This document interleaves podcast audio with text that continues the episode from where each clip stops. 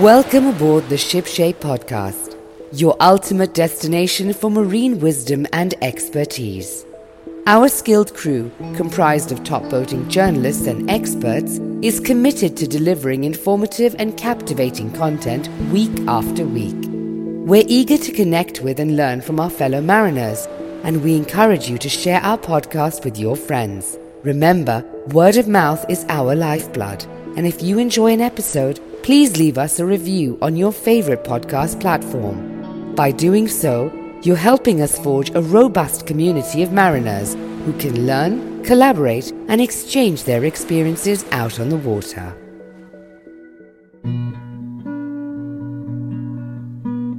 Welcome back to another episode of the Shipshape podcast, where we are diving deep into the mysteries, wonders, and challenges of exploring the world's ocean. Today, we're setting sail on a journey of exploration and discovery with Laura Trethewey. She's an award winning ocean journalist, the author of The Deepest Map, the high stakes race to chart the world's oceans, and a beacon of knowledge in the vast sea of marine research. From the tales of early mappers to the modern race to chart the ocean floor, She's chronicled it all.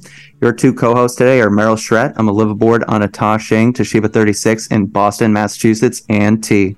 Hey guys, welcome to the show. Talha Bhatti here. I'm aboard my powerboat in Virginia, and we're going to be chatting with Laura today and secrets that the ocean holds for us. Welcome to the show, Laura. Thank you for having me. So, where are you joining us from today? So yeah, so I I live right now in Hamilton, Ontario, which is uh, just outside Toronto in Canada. And, you know, it, it's kind of funny because people ask me all the time, you know, where I'm from or where I live. And it's, I tend to just answer it with currently where I'm based because I've been moving around quite a bit. So I wrote the majority of the deepest map while I was living in San Diego. And then you can see that throughout the book. It's very much a San Diego book. A lot of time spent on highways and going around to marine institutions. But um, I won't be in Hamilton for very long. I'm actually moving to Germany next year. So I'm heading back to the ocean and going to the Baltic Sea. So um, nearish to Hamburg. And so totally different ocean, switching it up again.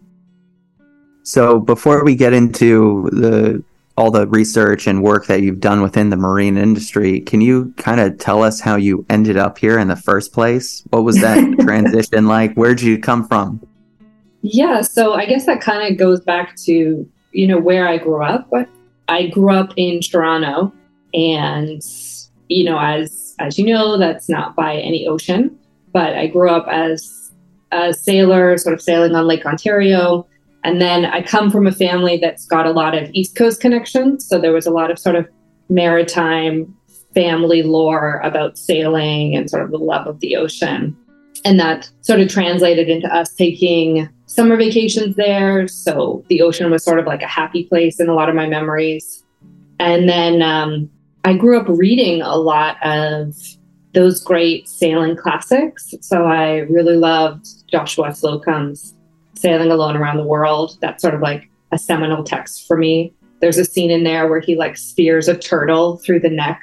And as like a 12 year old, it was very impactful. So, anyways, I loved all these, I loved all these sailing stories. And I found that as I grew up, I met people who had really intense feelings about the ocean, one way or the other. So some people were really in awe of it. Some people were really afraid of it. Some people, you know, just spent all their money to live nearby it and to do, to build their entire life around it. So I was really attracted to that and just trying to understand, like, what is this connection we have to the ocean? And I thought that that, that it inspired a lot of extreme reactions in people. And so I felt just that, you know, anywhere people feel lost or in love or out of control, like the ocean, I felt like that's a really great place for storytelling. So I thought, I'm going to be an ocean journalist and I'm going to write about this weird connection we have to, you know, the 71% of the planet that we know so little about. So obviously storytelling is a powerful tool and it's what humans have used kind of throughout time. So how do you see storytelling being a powerful tool within marine conservation? I guess what I would say to that is that so few people know what it looks like out on the ocean. So for me personally, writing the second book, The Deepest Map, it was actually my first time going out offshore. So like blue water sailing or going out farther than you know you can see land. That was the first time that happened to me. I'd been an ocean journalist for you know five or six years before that but i'd always done sort of coastal work going out for like a day with a scientist or a day with some sort of expert. And as soon as i got on a ship for this latest book i was on a 10 day mapping expedition and we went off the coast of California for 10 days, sailed from LA to Oregon to Astoria, and went pretty far off the coast to the point where you can't see land anymore. And I remember that was sort of this incredible moment for me because all of a sudden it dawned on me just how big the ocean is and the majority of the planet is is that you know that it's sky and it's ocean and that's it and that there's also like a three-dimensional world underneath you too. So there's you know miles of ocean all the way down to the seafloor. And i say these statistics about the ocean all the time. You know it's 71% of the planet's surface. It's 99% of the habitable space on earth. I say those statistics and yet i forget what they mean sometimes and how big they are and how hard it is to wrap your your mind around. So just going out there was like I mean, it sounds obvious, but it was like, wow, the ocean is really, really big. like just this basic revelation. And so I think that that's what I'm always trying to get across in my writing is just like, this place is really big. We barely understand it. We barely go out there and really experience what it's like to be out on the open ocean. And so with my writing, I'm always trying to bring back that like this place is really huge. we don't know it really at all. That's always what I'm trying to go for. For sure, and and, and it's funny because I can really relate to that sort of point where you're you are. I mean, it's funny. I was craving that to be like just the only dot on the ocean, you know, and you can see no land, no other boats, no nothing, just blue as far as the eye can see. And it was it was cathartic in a real way. Like I remember when it actually happened like I couldn't keep the voice inside me. I just went woo, yeah, and like, nobody there to hear it. But it was it was just so cool. So I'm glad that you know you got to see that. But so and, and I imagine this happened later on though. Like what sort of have you always been writing about the ocean? What what made you get into marine stuff? Mm-hmm, mm-hmm. No, I mean like a lot of writers. I've been writing and reading since I was a kid, and it took a long time to figure out what exactly I wanted to write about. So, you know, as a kid, I was writing plays and forcing my parents to watch them, doing a lot of fiction writing and thinking that I wanted to be a very different type of writer. And then it was only in my 20s, so I guess like 10, 15 years ago now, where I really made the transition into writing about sailing. And then after writing about sailing, that introduced me to scientists and refugees and cruise ship workers all these various people who are out on the ocean. And I think that I'm always a bit attracted to the underdog, like any kind of invisible hidden world that's going on that really attracts me. And so when I started to meet sailors, people who had gone out to sea and had that experience that I was talking about, where you see the ocean and you see the sky, and you realize how few people have had that experience of being totally offshore and just like a little dot on the planet. I felt like they had some kind of like hidden insider knowledge. And I wanted that too. And I also wanted to write about that world. And so it was really being attracted to sort of the unseen, the overlooked. Anybody who's doing anything that doesn't get enough attention is sort of unsung. That's what I wanted to write about. And I felt that the ocean is really the biggest possible space you could get for sort of an invisible hidden world it has all these implications for our daily life. Like it creates the oxygen that we breathe. Every second breath comes from the ocean.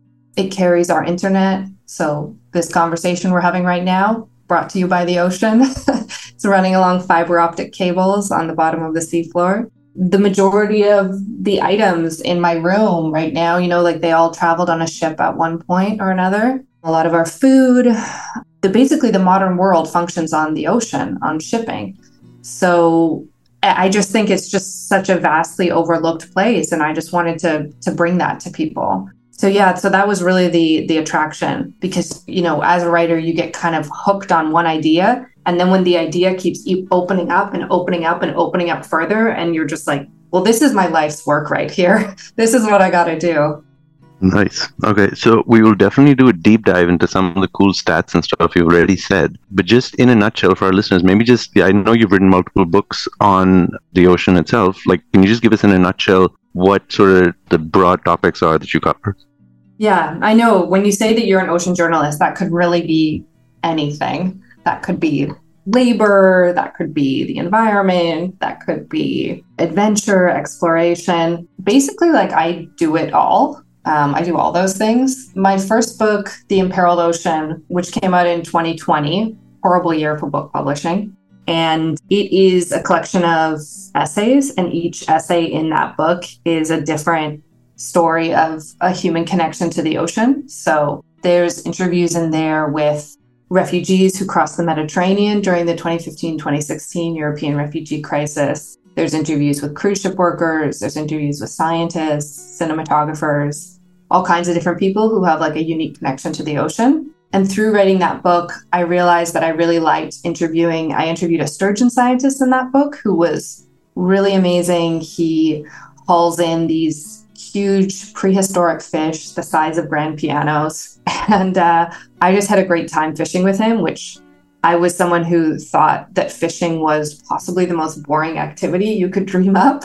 And uh, he, I, I really got into fishing with him so that that made me realize okay i want to i want to talk more to scientists. I want to talk more to people who are out there trying to understand this space. So for the latest book the deepest map i decided to drill down more into that and to focus more on scientists and exploration and people who are going out to sea. So i would say that's that's more my beat now is that i'm very much into environmental science writing.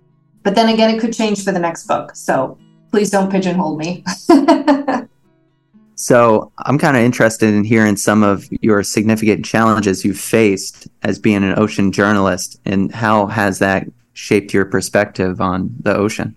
Well, I think one of the hardest things, and maybe this is something that all writers say, but I think it's particularly pertinent for ocean ocean writers, is just the money aspect. Like going to sea is expensive we were talking earlier about just how much it costs to run one of these ocean exploration vessels. It's upwards of $50,000 a day for the staff and the diesel to keep these ships running.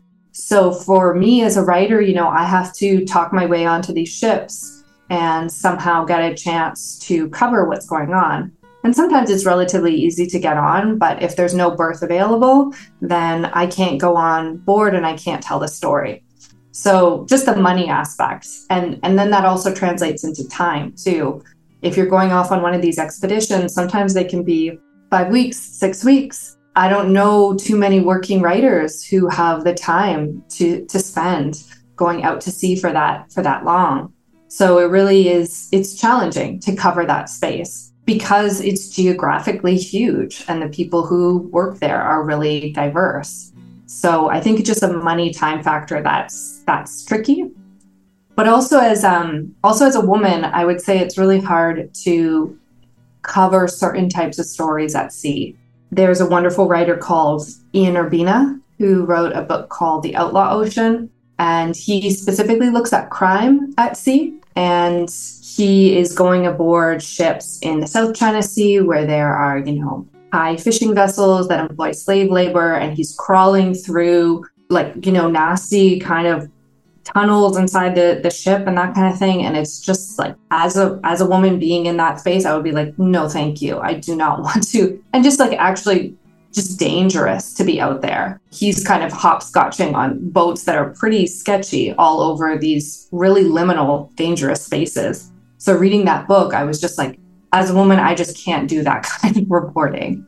So I am sort of limited by by time, money, and just like who I am as a person. I'm limited by what spaces I can report on, I would say.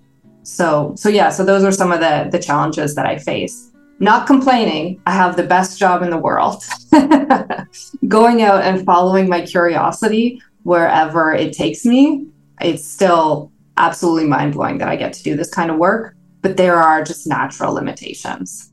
And so, Laura, you already mentioned statistic, and we were going to sort of bring that up later on, but I'm glad you did right in the beginning. And you said 71% of the world is ocean and 99% of the ocean is habitable. Can you elaborate on that a little more and just tell us what you mean by that? Right, yeah. So 71% of the planet's surface is ocean. So um, the majority of that is international waters, so the high seas. And then you get some coastal, some coastal waters thrown in there too, which belong to various countries. And, you know, we all have our territorial waters. And then the 99% statistic, that's actually refers to the habitable space on Earth. So, you know, we kind of think of land, the habitable space on land, you know, it's it goes from the ground up, but it's not a hugely vertical space in terms of habitable space. The ocean, it goes way deeper. So the ocean on average is two and a half miles deep. So to put that in context, that's um, 10 times state empire state building it's it, it's hard to to wrap your mind around that i think to, to kind of picture the empire state building and to to see it stacked up 10 times on top of each other. That's how deep the ocean is on average. And there's animals living all through that water column. So when we say 99% of the habitable space on earth is ocean we're talking about that vertical water column where there's animals living all across it. As you had said earlier, your first book was kind of these stories throughout marine and people's attachment to the ocean and, you know, how they've lived on it or experienced it. But through all of these interviews, have you found some commonalities between them? Yeah, definitely. Um, I did find a lot of that we actually had a lot more in common with each other than we thought. That's something that I really love about reporting on the ocean is that people can look very different when they're at sea, but they are often out on the ocean for very similar reasons. In that first book, The Imperiled Ocean, that I was talking about, I found that I sort of started to group different people together based on what they were doing out there.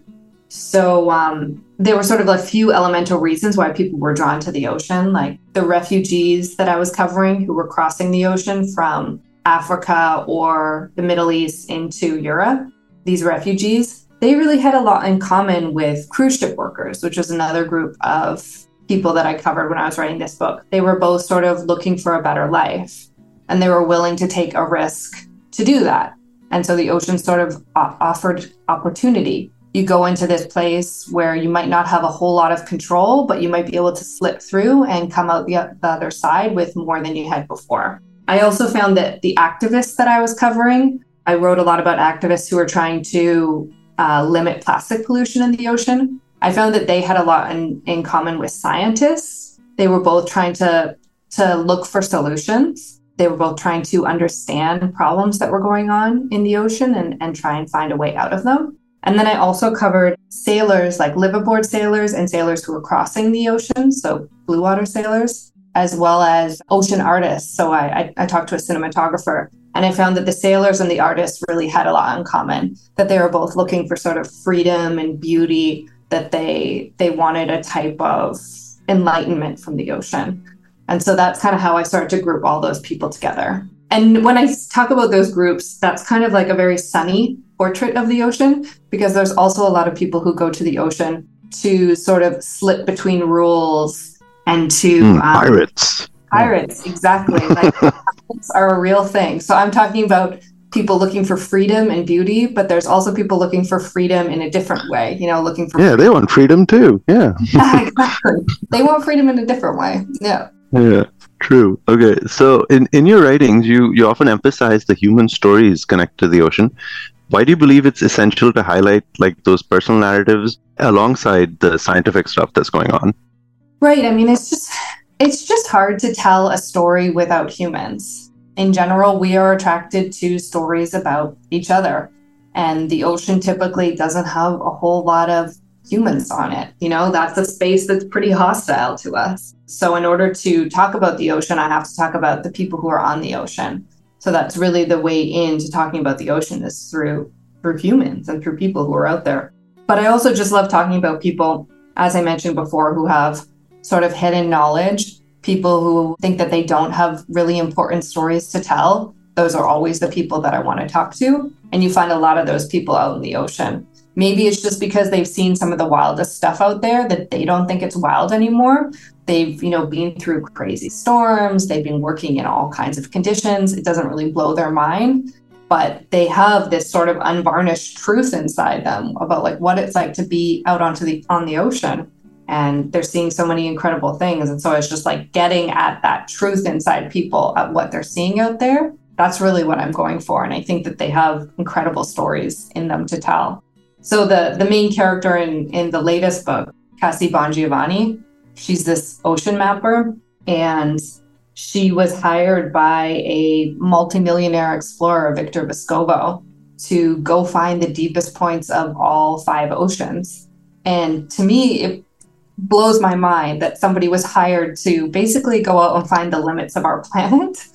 And when I called her up to talk to her about this, her response was literally like, Why are you talking to me? Like, I don't have anything to say, really. it just blows my mind that somebody who who's doing that kind of foundational knowledge about our planet uh, doesn't think that they have a good story to tell. And as a journalist, whenever I find those people, I'm like, I've struck gold. This person is incredible. Uh, and I want to hear what they have to say. You know, one of the things is we we've done these kind of similar type of exploration um, interviews in the past, and most recently we had an interview with the famous treasure hunter Dr. Ely Spence, and you know it's certainly shocking to hear that treasure hunting really didn't start until scuba was invented, which was after World War II. So, your book, The Deepest Map, and the the race to chart the world's ocean, can you give our listeners kind of a, a history lesson on, you know, ocean exploration from the beginning to kind of where it is now? Oh my lord, that is a huge question. um, well, I guess I could talk a little bit about, you know, maybe the last century would be a good way to kind of start because I think that's where things start to change quite a bit. So up until, you know, the industrial revolution, people are exploring with with wind powered ships and they're going around and using you know the winds to to discover all kinds of different interesting areas in the world. Um, there's a fantastic book by lewis dartnell called origins that's all about how um, well there's one chapter in it where he talks specifically about how winds have powered exploration and how that's that's taken us to all these different corners of the world. So when you talk about like the southern ocean um, that was sort of like the the highway of the seas back in the day that you could go down into the roaring 40s what is it the furious 50s the screaming 60s like all those various latitudes. And you could basically just hitch a ride and go around the world really quickly. So yeah so you know up until the industrial revolution that's how we were working our way around the ocean and exploring. And then more recently you know we were using diesel we're using fuel to go out and explore the seas. That has been incredible in taking us to new parts of the map that we never got to explore before because the winds didn't take us there. And then within the, the deepest map, specifically what I'm looking at is like the pioneering use of sonar. So after World War II, yeah, scuba is invented, but then also there's huge leaps and bounds being made in sonar technology. So sending out pings of sound that go down to the bottom of the seafloor, ricochet, and come back up to a hydrophone attached to the ship. And then that is letting us see this entire landscape that's going on underneath the ship that was sort of invisible to us up until that point. So, you know, before we had sonar, we were lowering down lead lines, getting one kind of depth point and then pulling it back up to the to the surface and all of a sudden sonar is allowing us to see this like th- three-dimensional portrait of seascape underneath us. And so that really changes so much about how we can use and explore the ocean because that sort of three-dimensional space that i'm talking about has sort of opened up before us. I mean it's incredible. We're finding out now that a lot of the places that we thought were you know the deepest points on the map they weren't really the deepest points on the map because we could only find one little point. And then all of a sudden, when we have sonar to kind of show us this vast spread of territory underneath us, we can start to put this whole map together and we can see how it, you know, there's canyons, there's valleys. this deepest point on the map is just where we happen to drop one lead line. But as soon as you see the entire territory, you can kind of figure out how this region is put together. So that's really what the deepest map explores is just like how this underwater world that we've never been able to fully see is is coming together piece by piece by piece. And that's really been possible through sonar and through you know through through diesel engines to take us to these these new parts in the map. Interesting. And correct me if I'm wrong, but I think sonar was a byproduct of war, right? They wanted to detect mines, and so they, right? They made sonar. Yeah, yeah, like, exactly. Again, Second World War, right? they used sonar. Um, that was the the development of um, multi beam. So there's single beam and there's multi beam sonar. So single beam is you know what you use for navigation. It's just one beam that goes down, ricochets off the bottom, comes back up. We had that. We had that before. Multi beam. They pioneered that through the use of throughout the Second World War. And this is when we're starting to get uh, kind of anti submarine warfare and the rise of of kind of detecting subs at sea. Subs so, at um, sea. Mm-hmm. Yeah, so that's kind of how that's that grows up, and so that's where a lot of those leaps and bounds are happening is through warfare. Uh, it's kind mm. of like you know side effect of science. It's often pushed forward through um, through through military and the uh, and the industrial complex too. Hmm. And so, I mean, I just wanted to segue with that question. If you think like such a huge development came out of war and right now the world's in a crazy place anyway. How do you see the relationship between humans and the sea evolving in the future? Yeah that's a really good question because um, when i started writing the book the the deepest map it's all about this initiative called seabed 2030 that's um, run by this group of academic mappers who are at universities and institutions all over the world and they are trying to create the first publicly available map of the seafloor and so they're really behind like sharing data, collaborating across borders in this hope of creating a super map that all of humanity can use. And it's a really noble, lofty goal, but it also really sounds like a goal like pre COVID and also pre Ukraine war and pre a lot of the geopolitical tensions that we're seeing today. So, the recent bombing of the Nord Stream 2 pipeline, and Nord Stream 1 pipeline 2, um, a lot of the tensions in the South China Sea that we're seeing. I just expect that we're going to be heading into a period of sort of increasing geopolitical tension. And when the, we enter those periods, one of the things that tends to be sacrificed first is a lot of that collaboration across borders and a lot of that sharing of data and knowledge, particularly in a place like the ocean, because it's a very uncharted space and so as soon as you know more about a space than your enemies, then you have a an advantage in that in that space. And so I think one of the first things we're going to see impacted in, in ocean research and ocean science is that is that sharing of information. So Seabed 2030, their goal is to create this first map by the end of the decade. But I think that that's going to run into a lot of headwinds over the next couple years as people start to sort of tamp down on how much information we're sharing and we sort of head into this sort of new Cold War era. During the last Cold War, you know, same kind of thing happened. There was a lot of restrictions around how much data could be shared. You know, a lot of big discoveries have been delayed because of that. I was reading this great book by Naomi Oreskes, who's this Harvard historian of science. And she thinks that a lot of the military secrecy around maps delayed the discovery of plate tectonics by 30 years mainly around no way yeah, seafloor maps. so um, so yeah, that you know we're going to head into another period. I think of a lot of secrecy, and I think discovery will sort of be the the victim of that. So throughout your experience, you've done so many different interviews and spoken to so many groups of people and this race to map the ocean floor has a ton of different actors in it everything from academics to billionaires who just want to get to the deepest part of every ocean to people that are seeing the ocean in commercial interests. So, can you kind of talk about the different actors that are at play in this uh, research and also maybe discuss a little bit about the commercial interest of this deep sea mapping? Yeah, it's a it's a pretty motley crew of people out at sea, which is like always the way it seems to be. Exciting.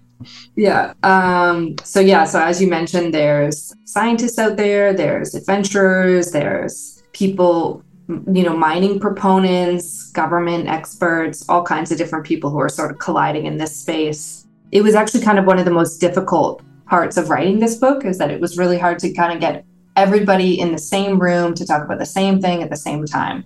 Like that's just just never going to happen when it comes to the ocean. It's just so difficult because everybody has different priorities. You know, people might be super concerned about navigation in one part of the world and they might have absolutely zero interest in, you know, ice coverage in Antarctica in the spring or something like that, you know. They're just there's just too many interests going on. So Seabed 2030, that was one of the main challenges for them was just like how to bring all these people together to create this map. And similarly, when it comes to the deep sea, a lot of the information that's being discovered right now, it's coming out through a mix of research as well as industry. So sometimes I, I think people can think of academic pursuits at sea as like purely scientific endeavor, but they're often sort of funded by industry in a lot of ways. So um, there's a big push right now to to mine the deep sea and to open up the deep sea as soon as 2024 or 2025. So during the book, I actually went to this um, intergovernmental meeting in Jamaica, in Kingston, Jamaica, where every four months these delegates and diplomats meet and discuss whether they should open up the high seas to commercial mining. The high seas, as you guys probably know, it, it belongs to everyone. So it belongs to, you know, all of humanity. And we're all supposed to be using it for the same for the good of humanity and share those proceeds um, from mining. That's how it was originally created and written up in international law. But there's a lot of various players, sort of shadowy players in that world who are kind of positioning themselves to to profit more than others. And so um, so when I went down to this meeting, there was just a lot of debate, a lot of arguments between various countries and the people that you would expect to be for commercial mining weren't necessarily for it. A lot of the mining resource mining heavy countries they were against deep sea mining because that would sort of cut into their pro- profits and proceeds. So you kind of have these unexpected actors who would be against it but at the same time, there's a lot of scientists who are benefiting from the money that's being poured into studying the deep sea from mining companies. So one of the main actors in this space is a is a Canadian company called um, the Metals Company, and they estimate that they've poured about seventy five million dollars into ocean research over the last few years. Um, and a lot of that's going to scientists who might not be able to get that money any other way. So it's not necessarily so black and white between like the good guys and the bad guys. There's a lot of mixing between research and industry, and um, particularly when a new frontier opens up that could, you know, some money could be made. There's a lot of different actors who are in there, and some people have noble intentions, and some people have less than noble intentions. Ahoy, investors! Are you on the lookout for a unique opportunity to invest in a thriving industry? Set your sights on ShipShape, the innovative platform connecting boat and yacht owners with top notch marine service providers. Our team is committed to revolutionizing the marine repair and refit market in North America. But we can't sail these seas alone. With your support, we can enhance our platform and create a significant impact in the industry. Don't let this exciting investment opportunity drift away. Contact us today to learn more about joining our voyage. Reach out to us at info at shipshape.pro. So, when we talk about deep sea mining, you know, we have to kind of bring up this energy transition that the world is facing at the present. And, you know, there's kind of a mindset of this energy transition is so paramount to human existence that hey, you know, do everything you can at all cost to uh, get all these resources. So, can you talk about how things are weighed from that perspective and kind of your thoughts on the subject? Yeah, so there's been a lot of different sort of mining opportunities that have opened up over the last couple of years where they've been branded as as necessary for like the green energy transition and deep sea mining is is definitely one of them. when we talk about deep sea mining, the main type of mining that would happen, what they see happening is um, there's something called manganese nodules, which are these concretions basically of ocean minerals that have scavenged, that have been scavenged from the water over millions of years around maybe like a prehistoric shark tooth that drifted down. And then it created this like dense accumulation of minerals. Um, so there's things like cobalt and manganese and rare earth elements that are contained inside that nodule, and they lie loose on the seafloor. And so that makes them more attractive to mining because you can lower down these sort of army tank collectors that go across the seafloor, hoover them up, and then send them up to a ship that's waiting above. And then the tailings get pumped down and released back into the water. And so that's the kind of main uh, mining that we're talking about. The advocates for that kind of mining say that those minerals are absolutely critical. So, like cobalt is one of the main um, metals that's in those manganese nodules that they're after. And a couple years ago, it was looking like cobalt was going to be super important for batteries and um, EV cars and electric vehicle cars. Now it seems like things are changing a little bit, and um, the industry is moving away from cobalt because it's a little too too heavy, and it's got a horrible human rights record. A lot of it comes from the Congo, the Democratic Republic of Congo. So um, various big EV uh, makers like Elon Musk have started to shift away from cobalt and the industry seems to be moving more towards lithium. So within these like these new mining ventures that are saying like we absolutely have to mine this mineral for an, the green transition, it's just a little hard to believe that argument from my point of view because we're still in such a state of flux. Like research is changing. There's so much advancement happening with like recycling technology. We don't even know really what metals are going to be necessary in a few years. So as soon as somebody says that like we absolutely need this metal for this thing to happen, well, it's like the industry is changing so much. We don't know where we're going to be in eight years and if we're going to need that that metal. So particularly when it comes to deep sea mining, a lot of the consensus amongst you know corporations and countries, I think like um, 700 some deep sea scientists have signed a petition saying like please don't mine this just yet a bunch of corporations like Google and Samsung and Volvo and BMW said the same thing. 20 some countries have said it also. So there's a big group of people who are just saying like we don't need these metals just yet. Maybe we're coming from the coming for them in 10 to 15 years, you know, maybe that's still out there on the horizon and we won't be able to protect this space forever. But in terms of whether we need them right now, I just I just don't think that the the science is saying and the industry is saying that we need it right at this moment. So I think that we could hold off for a little bit longer, protect this space for a little bit longer, and even, you know, understand and study this, the deep sea space, because it's really like a totally unknown world in a lot of ways. So let's study it for a little bit longer before we have to tear it up for, you know, some metals that we don't need right away. Hmm, so maybe we can keep the focus on deep sea mining as well. But I wanted to broaden it just a little bit. And in, in your research and writings, how have you seen just human activities such as pollution and overfishing and deep sea mining um, impact the deeper regions of the ocean? Mm. Is it mm. destructive? Like, what's going on? Yeah, well, um, one of the the mappers that I interviewed for the book, he said um, the future is offshore, and I really liked that quote in a lot of ways because I thought it really captured what was going on um, at sea right now. That we are, you know, we've we're pushing out into areas that we've never been before, and we're going deeper than we've ever been before. So a lot of fishing is pushing deeper, going after species that we didn't used to eat, going after fish that um, used to be considered sort of like lower tier fish. We're going after those fish and sort of fishing out deeper areas of the ocean when it comes to mapping, one of the main reasons for, for why people in the past used to be interested around seamounts, trying to figure out where underwater mountains were, was because a lot of life clusters around those mountains. So you can target those mountains and you can just like go fish them out. You can use trawling to kind of just like decimate the tops of them and pull up all the animals. So yeah, so I mean there is a lot of destructive industries that are happening and they're they're kind of going deeper and further and a lot of that is aided by technology. Our technology has come further over the last 10 years than i think anybody ever expected.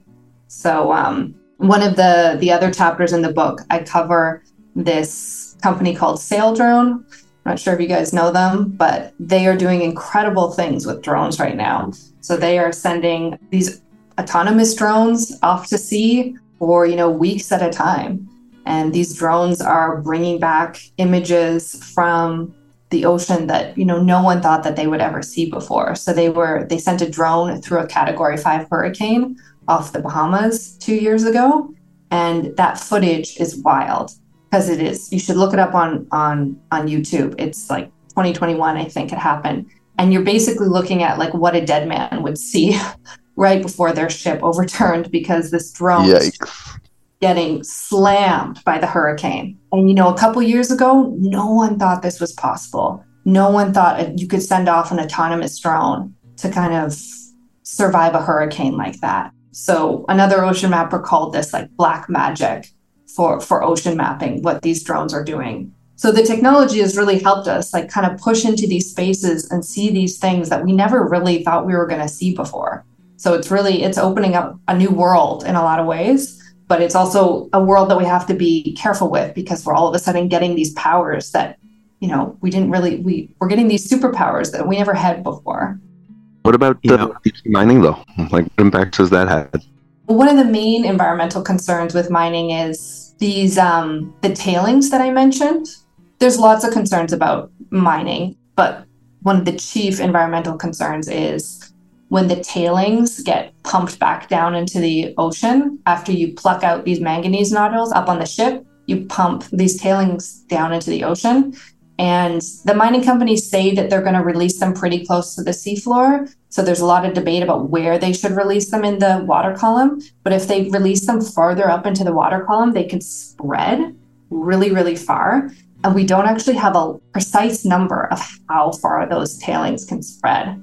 And there's toxins in those tailings. So there's going to be some kind of set like toxic sediments that are kind of filtering through the ocean. And uh, so that's bad because various animals could be eating them, and then that could filter through the food chain. But then also, the ocean is generally a pretty clear place, pretty crystal clear environment. And so all of a sudden, you're releasing this dust storm throughout the, the ocean. And you don't know how far it's going to spread because there's no borders at sea. So it could just spread for miles. And um, there's a lot of concerns about how that would impact fishing primarily, because this is going to happen in the Pacific Ocean near to a lot of islands, like Pacific Islands, that rely on artisanal fishing. So, like tuna fishing. So how are those animals going to survive like swimming through a dust storm of like toxic sediments? Like, I mean, the prognosis for that it, it doesn't sound very good. So that's that's one of the chief concerns. The other one is that those manganese nodules that are down on the bottom of the seafloor, once you take those out, that is the habitat.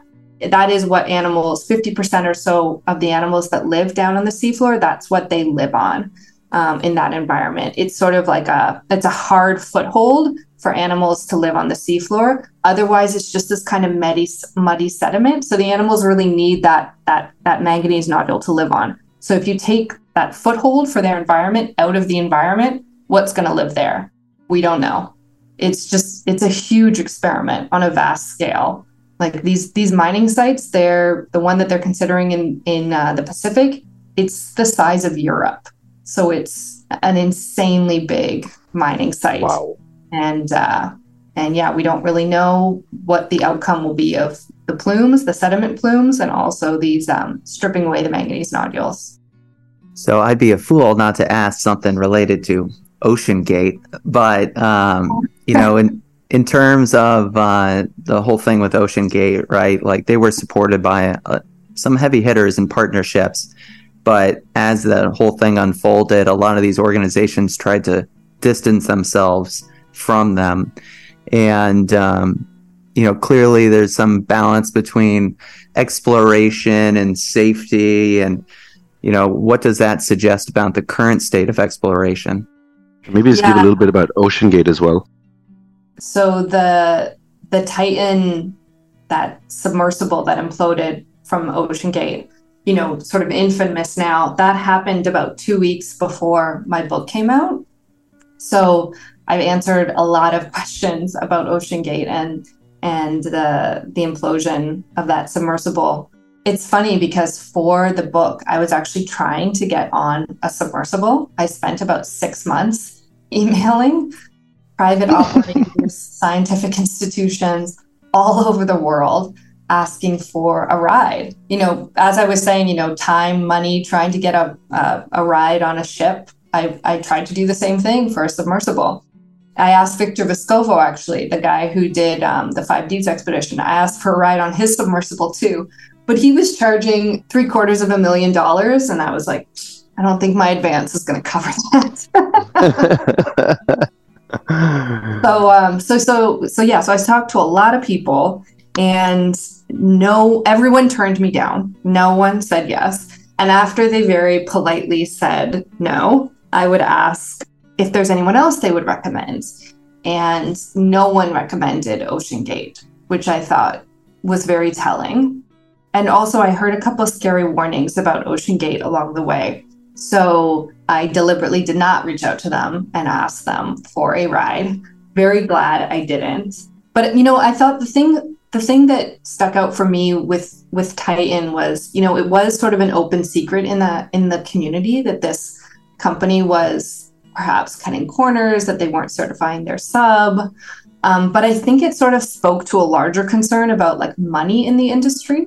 That over the last 10, 15 years, there's been a lot of um, sort of private money entering the entering the ocean research space and that's been really helpful in a lot of ways because ocean research is really underfunded particularly compared to to space research and space exploration but um, there were concerns about some of these new players entering the ocean research space like who are these billionaires millionaires who are all of a sudden pouring money in um, do they care about science? Do they care about safety? Do they care about all of these things that we have to care about because working offshore is a really dangerous and difficult place? So I think that the OceanGate incident like really brought to a head something that's been brewing in the community for a long time, just like concerns about who these players were and whether they were following the rules. There are a lot of good players who are coming in. So the Schmidt Ocean Institution, really good outfit run by Wendy and Eric Schmidt. You know, Eric Schmidt is the former founder of or a former CEO of Google. I'm sorry, edit that Google, part out. I think so. Yeah. but um, anyways, you know, there are a lot of good players within that within this new kind of private money world, but there's also some some uncertainty. It's interesting, actually. There was a whole Canadian connection within this uh, Titan controversy, where um, the Memorial University of Newfoundland actually partnered with uh, OceanGate. They will maintain that it is not a partnership, that all that they did was offer some storage space and some lab space for OceanGate. But when before the implosion happened, Memorial University was talking to a lot of news outlets and really celebrating this partnership with Titan. And um, you know, I think that something that really didn't get spoken about a lot within that whole Titan implosion thing was that why were we why were people so excited to partner with this tourist operation that was basically sending people down to look at a mass grave site? Like it's kind of mm-hmm. important. Weird. yeah. and people just get so obsessed with the Titanic, you know, there's really a lot of Titanic fever out there. People just so obsessed with going to see, you know, um, you know, some cutlery on the seafloor or whatnot. They really kind of overlook the fact that, like, you know, fifteen hundred people died down there. So yeah, so so Titan brought up a lot of a lot of things that had sort of been circulating within that world for a long time. Long story short, I'm glad I didn't get a ride. right, that would have been sad. Um, no, but honestly, I agree with you. I don't, I do not get the obsession at all. It's funny. As soon as that happened, everybody, like all my friends, were texting me, and they're like, "What are your thoughts about this?" I was like, "Why did they go? I don't yeah. get it." Yeah, um, no. but it's okay. To, sh- to shift gears a little though, in in the beginning, you'd mentioned, I think you said that every second breath we draw comes from the ocean, and obviously we know the ocean plays a significant role in regulating the Earth's climate. Can you elaborate on how the deep sea specifically contributes to this regulation? Yeah. So. Um the ocean in general is absorbing a lot of the heat and carbon that we're producing on a changing planet right now. So the ocean is really responsible for sort of buffering a lot of the worst impacts of climate change. But in terms of the deep sea, what I was talking about with mining, another one of the, the concerns about stirring up the bottom of the seafloor is that there could be a lot of carbon encased in that sediment down there. So, you know, when a whale dies and drifts down to the bottom of the seafloor, they bring their carbon all the way down to the seafloor and it gets buried down there. And there's, you know, millions of years, billions of years of carbon sort of locked up in that seafloor. So, um, one of the concerns about deep sea mining is that, like, we don't know what would happen if you send this army tank, like, nodule collector down to like plow up the bottom of the seafloor. Like, we don't really know what we're unleashing when we do that. And is that going to impact the ocean's ability to absorb carbon the same way it's done in the past. So that's sort of another sort of climate change concern that like this is sort of an experiment with something that we don't really want to be tinkering with right now. Like the ocean is already on the verge of not being able to provide a lot of the ecosystem services that we really need it to keep providing. Like we need it to keep absorbing heat, we need it to keep absorbing carbon. Do you really want to screw with this this function at this point in time when we're already we're already pushing the ocean to the limit in a lot of ways. So yeah, so that's like one of the bigger sort of climate change impacts that that hasn't actually been factored into a lot of the ocean research now. So when you read a lot of these estimates about the outcomes of deep sea mining, a lot of scientists are really pushing the studies to include climate change impacts because like that's another thing that really hasn't been factored into a lot of the research that's been done so far. Well, Laura, this was an exceptional interview. Could you tell our listeners where people can find you and, you know, purchase your book and read more about what you're doing? Sure, yeah. I am on Twitter, perhaps not for much longer, or X as we're calling it now. Um, so, Why would you do? Are you getting censored? No. Yeah, so I might be over on Blue Sky or Mastodon very shortly, but my handle is at L Trethew, so L T R E T H E W I have a website that is my name.ca. And yeah, you can find my book, both of my books, at you know all the usual places, Amazon, your local bookstore. You can order it there. And um, please leave a review. Please leave a book review. I read and I love every single one. Doesn't even matter if it's a bad review. Sweet. Awesome. So I do have like a couple of just closing questions though. Um, one of them is like, what was your sort of most profound personal takeaway or realization about the ocean, uh, having written these books? And then, and you can maybe even just intertwine this next question with it. Is that for somebody trying to get into ocean journalism, what would your tips for them be? Ooh, okay. I think I'll ta- tackle the first one or the second one first. Um, so, how to get into ocean journalism?